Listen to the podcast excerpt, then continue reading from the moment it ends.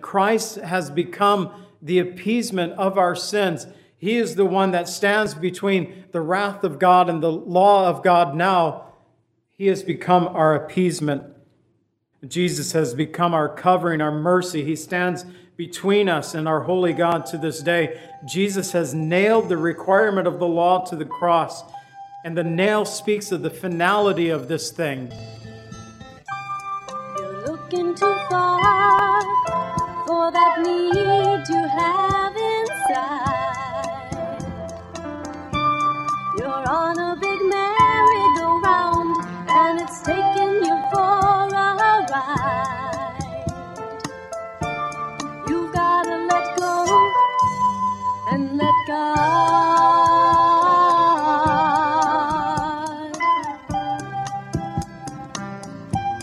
Welcome to the Cleansing Word. We invite you to stay with us as Pastor John Pennell of Calvary Chapel Lake Villa takes us through a verse by verse study from God's Word. Each Monday through Friday, we'll be airing messages to encourage you in your faith that you might grow in the knowledge of our Lord and Savior, Jesus Christ. I hope that you enjoy this broadcast, and I'll return at the close of this teaching to give you more information about our church and how you can obtain a copy of this message. Now, here's Pastor John with today's message from God's Word. Get rid of pain and get rid of strife. All you gotta do is let go and let God. We're looking at verses 11 through 15, Colossians chapter 2. I'm going to pick up in verse 9. For in him dwells all the fullness of the Godhead bodily, and you are complete in him who is the head of all principality and power. In him you were also circumcised with the circumcision made without hands by putting off the body of the sins of the flesh by the circumcision of Christ, buried with him in baptism, in which you were also raised with him through faith in the working of God, who raised him from the dead. And you, being dead in your trespasses and the uncircumcision of your flesh, he has made alive together with him, having forgiven you all trespasses, having wiped out the handwriting of requirements that was against us, which was contrary to us. He has taken it out of the way, he has nailed it to the cross, having disarmed principalities and powers. He has made a public spectacle of them, triumphing over them in it. Verse 12 buried with him in baptism, in which you were also raised with him through faith in the working of God who raised him from the dead, buried with him in baptism. And although uh, John and Jesus' baptism, I'm speaking about uh, Jesus' baptism when he was the three years on this earth, when John came baptizing and saying to the people, Repent, the kingdom of God is at hand, and the people were baptized in that water. It was called a baptism of repentance. It was a looking forward to the work that God wanted to do, a preparation for the people and their coming Messiah. And Jesus, when he came and he began to preach, he preached the very same message repent, for the kingdom of God is at hand. And there was the baptism that he and his disciples did. It was at that time the baptism of repentance, just like John's baptism. It was a baptism of preparation, preparing the people's heart for the coming Messiah. Today we have uh, two baptisms that identify us with Christ in the church, and is that what we know of as believers' baptism? It identifies us with the work of Jesus, and, and there at the water, when we are dunked under the water, it symbolizes our burial, our death, the death of the flesh and then when the preacher, if he brings us up, when he brings us up out of the water, um, it's signifying that resurrection back to new life, that we would walk in newness of life in him. It's the most common baptism that we witness today, but there's another baptism that we should all be witnesses of, and it is the baptism of Christ. Again, the question in what ways are we complete in him? First, through the circumcision made without hands. Second, that we have been buried and resurrected to walk in newness of life. Third, that we are alive and forgiven. Verse 13, for you being dead in your trespasses in the circumcision of your flesh. He is made alive together with him, having forgiven you all trespasses. Before we accepted Jesus as the Lord and Savior of our lives, we were spiritually dead. At first, because of the fall of Adam and Eve. Romans 5:12 says, "Therefore, just as one man sin entered into the world, and death through sin, thus death spread to all men because all have sinned." And so, first and foremost, because of the fall, the sin of Adam and Eve, and we have that inherent sin nature. We have a spot, we might say. Remember the lambs, the animals that were brought for sacrifice, they were to be without spot or blemish. And the spot speaks about something that you just you're born with. And that's the inherent sin nature. We're born with it. The blemish speaks about can speak about a scar, something that's happened in our life that uh, scars us and, and causes a wound in an animal. Maybe it would not only cause scarring, but cause the wool to kind of grow back weird or to be bare there. But there's that identification of this blemish, something's wrong. And I, I look at that as the blemish of, of our personal sins. We personally sin. As Romans 3:23 reminds us, all of sin and fall short of the glory of God. The word for trespass here in verse 13, it's a Greek word that can mean a, a side slip or a false step.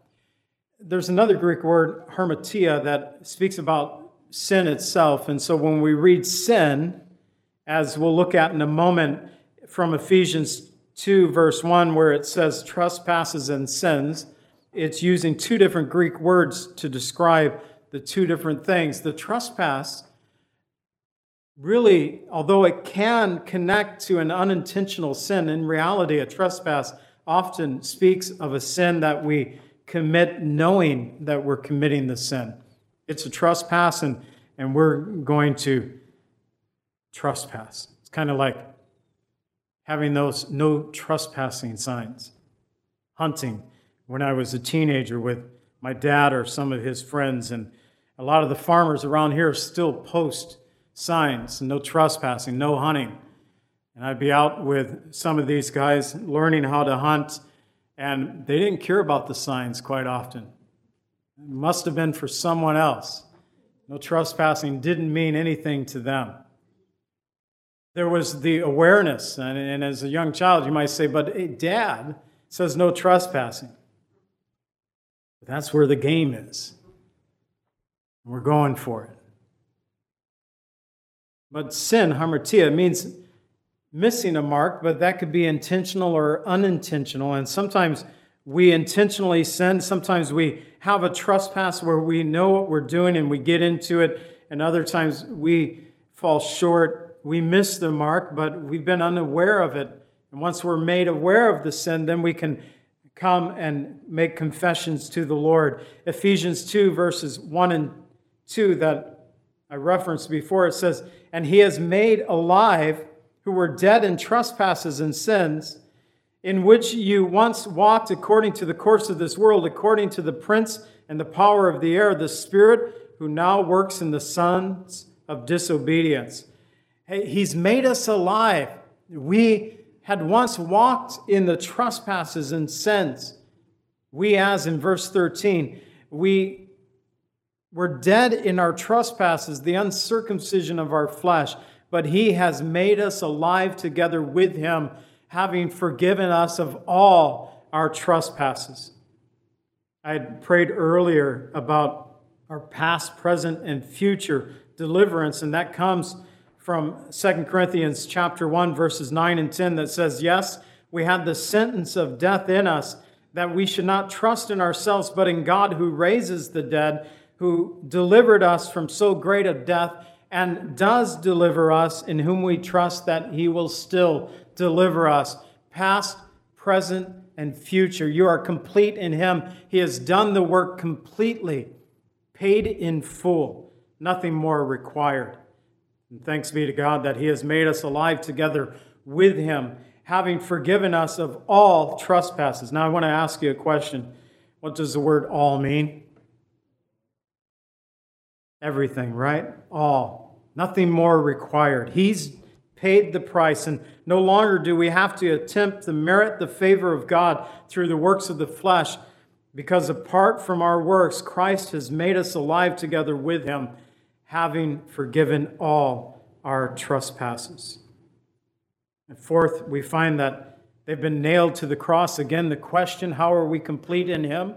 Well, with the circumcision made without hands through the burial and the resurrection, the fact that we are alive and forgiven, and now a reminder that those sins have been nailed to the cross, having wiped out, verse 14, having wiped out the handwriting of requirements that was against us, which was contrary to us, he has taken it out of the way, having nailed it to the cross. This week on the radio, um, I don't know if it was on the radio or not. I'm in the Bible all the time looking at devotional stuff, and I came across, whether on the radio or in my studies, I came across the story of the Philistines when they had captured the ark of God. It's recorded for us in 1 Samuel chapter 5, chapter 6, but in chapter 6, we have the returning of the ark of God. It had been in the possession of the Philistines for right around seven months, and, and God ravished their land. They were in trouble. They moved it from town to town to town until the other towns, when they saw the ark was coming, saying, Hey, we don't want that death and destruction here. You got to do something else. And so they called their wisest men together and they said, What do we do with the ark? And they said, Well, this is what you need to do. You need to build a new cart, and you need to put the ark on the cart, and you need to get two milk cows um, that have never been milked. They're, in a sense, never been yoked, is what it said, never been put to a burden.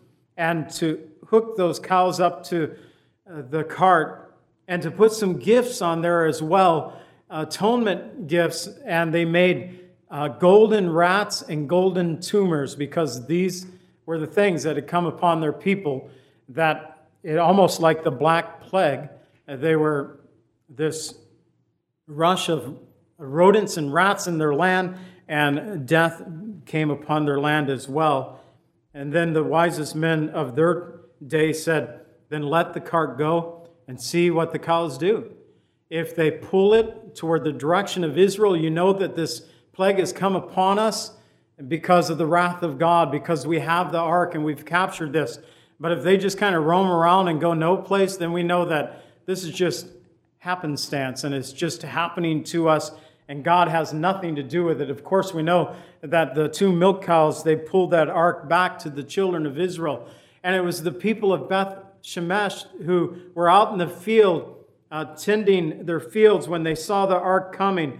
And as the ark came to them, uh, they did some very good things. They seemed to first approach the ark with great care. It tells us that the Levites took the ark down from the cart and they placed it on a rock. They placed the uh, five golden rats and the five golden tumors there as well. They broke up the cart. They cut up the cows. They offer sacrifices to the Lord.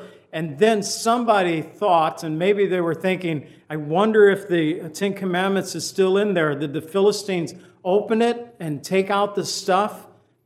But suddenly, they lifted the mercy seat. They looked inside the ark, and the Bible tells us that 50,070 of their men died with a great slaughter.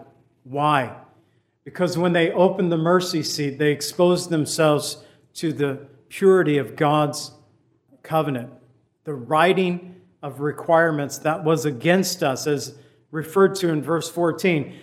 Jesus having wiped out the writing of requirements against us. When the men of Beth Shemesh opened up that lid of the Ark of the Covenant, they pulled what is called the lid itself. It's called the mercy seat. It's the mercy seat that keeps us from dying because of the commandments of God. Even now, it's God's mercy. And when they removed God's mercy, they were faced with the wrath of God. 50,070 of them died instantly. The Bible tells us that Christ himself has become the propitiation of our sins. That word for propitiation in the Greek is the same word that would be translated as mercy in the Old Testament. And it speaks about the appeasement. Christ has become the appeasement of our sins. He is the one that stands between the wrath of God and the law of God now. He has become our appeasement, as it tells us in 1 John 2 2. Jesus has become our covering, our mercy. He stands between us and our holy God to this day. Jesus has nailed the requirement of the law to the cross. And the nail speaks of the finality of this thing. Back in their day, and even not so long ago around here, even in the United States, go back a few hundred years, think about Martin Luther nailing his 99 points against the church door there in Jesus' day at this time when Paul was writing. If somebody had a debt and the debt was paid in full, they would write up uh, a piece of paper that would say the debt paid in full. They would nail it to the post of that home that all people could see this debt's been paid, no more is required. Now, how would it be if the homeowner came out and took his uh, hammer and pry bar and pried that notice off the house? So I don't want no notice on my house and pull that thing off. The notice told the people that the debt was paid in full. And I think sometimes we attempt to go to the cross of Jesus Christ and we take our hammer and our pry bar and we want to pull those nails off when it has been nailed to the cross, the work is done, it's complete, it's permanent. Nothing more required, nothing more needed. Hebrews 7:27 says, "Who does not need daily as those high priests to offer up sacrifices, first for his own sins and then for his people's, for he did once for all when he offered himself." Jesus Christ, he did once for all when he offered himself the debt has been paid in full. It's been nailed to the cross, nothing more required. So, again, how are we complete in Him? Well, through the circumcision uh, made without hands, through the burial and resurrection, being made alive and forgiven by Him, having our sins nailed to the cross, the debt been paid complete and full at the handwriting and requirements against us, referring to God's law, the nail speaking of the finality of the work of Christ there on the cross, that our debt has been paid in full. And finally, by the Lord disarming principalities and powers. Now, Paul is really just backing up an earlier statement that he made back in chapter 1, verses 16 through 18, where he said, For by him all things were created in heaven and that are on earth, visible and invisible, whether thrones or dominions, principalities or powers. All things were created through him and for him, and he is before all things, and in him all things consist. These principalities and powers. Now, Paul picks up on that phrase again in verse 15, and he says he has disarmed principalities and powers. He's made a public spectacle of them, triumphing over them in it that the Lord has triumphed over all who would be against us, all who oppose the work of God in our life. Christ has paid it all, He's done it all. So He's supreme both over the physical and the spiritual realm. Not just some of it, but all of it. It's complete. In the Gospel of Mark, and this I know I read on the radio this week, but it reminded me of this. We were looking at this devotional on the radio this week. And in Mark chapter 5, we have the story of Jesus going into the area of the Gadarenes, where there was the man there that lived in caves and in tombs. And he knows from the story we read in Mark 5 that he had what is called a legion of demons. The demons themselves, when Jesus said, What is your name? They said, We are, we are called legion because we are many. Now, legion, according to Rome, and the Roman legions of that day, it could consist of some five to 6,000 men. Now, I don't know how many demons this guy was possessed with. We do know that there were 2,000 pigs involved in this story when Jesus cast out these demons and allowed them to go into uh, the pigs. They ran down that steep place on the Sea of Galilee and they drowned there in the water. What reminded me of this, connected this to the message today, is it's saying, having disarmed principalities and powers. We come to Mark chapter 5. This is the third time that we've had demon possessed individuals come before Jesus and, and fall on their knees and say that he was the Messiah, the Son of God. They were declaring the majesty of Jesus Christ. And I think that this is what is being referred to here in Colossians 2:15 we know ultimately it was through his work on the cross but even prior to that there was the recognition of that Jesus Christ was the son of God and they had to bow a knee. And some may say that perhaps this man had a momentary thought of clarity as he ran to Jesus and worshiped him. As Mark 5 6 tells us when he saw Jesus from afar he ran and worshiped him. But I believe that it was the demons that were within him who were constrained by the authority of Jesus, the Son of the God Most High, which caused that man to fall on his knees and to cry out and to worship him. Jesus, having disarmed principalities and powers, he made a public spectacle of them. And with these demons, it was a public spectacle. He said, Go ahead, go for the pigs, who ran down the cliff and went in and drowned in the sea.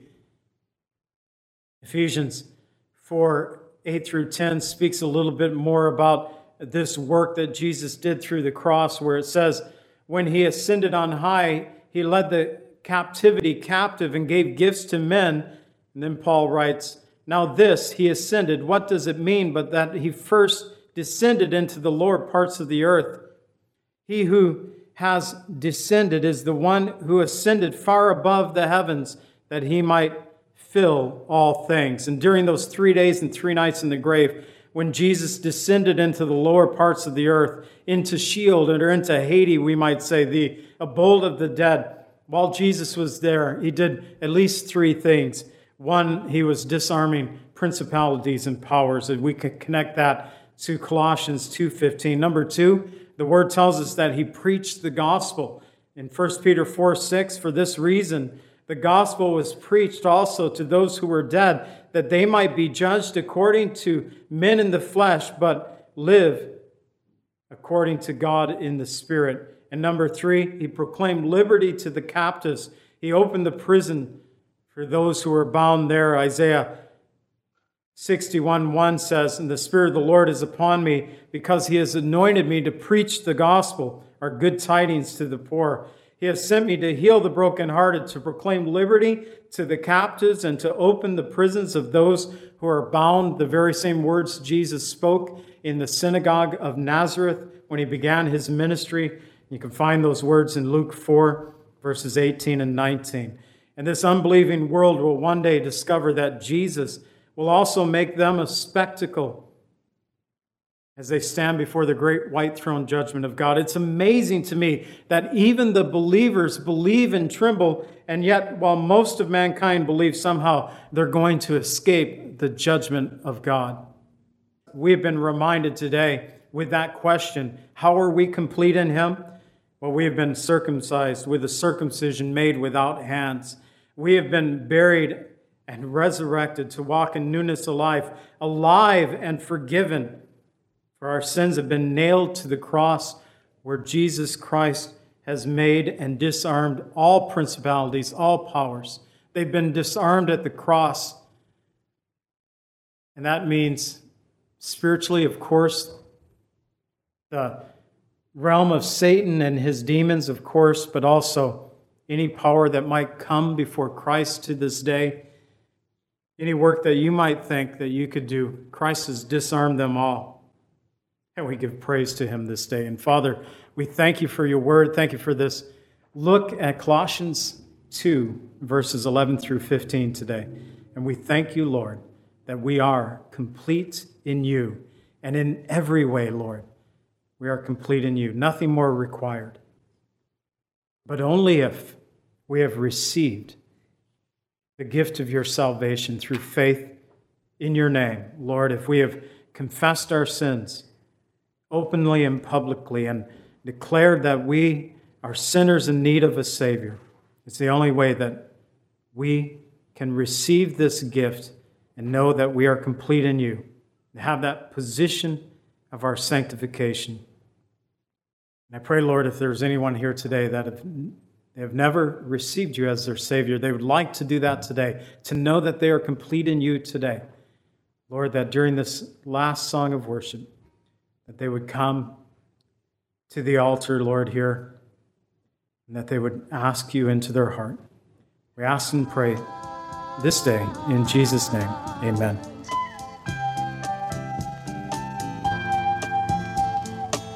Calvary Chapel is a fellowship of believers in the Lordship of Jesus Christ. Our greatest desire is to know Christ and to be conformed into his image by the power of his Holy Spirit. If you would like more information about Calvary Chapel, or if you would like a copy of today's message, please contact us at 847 265 0646. That's 847 265 0646. Thank you so much for joining us today, and may the Lord richly bless you as you worship Him today.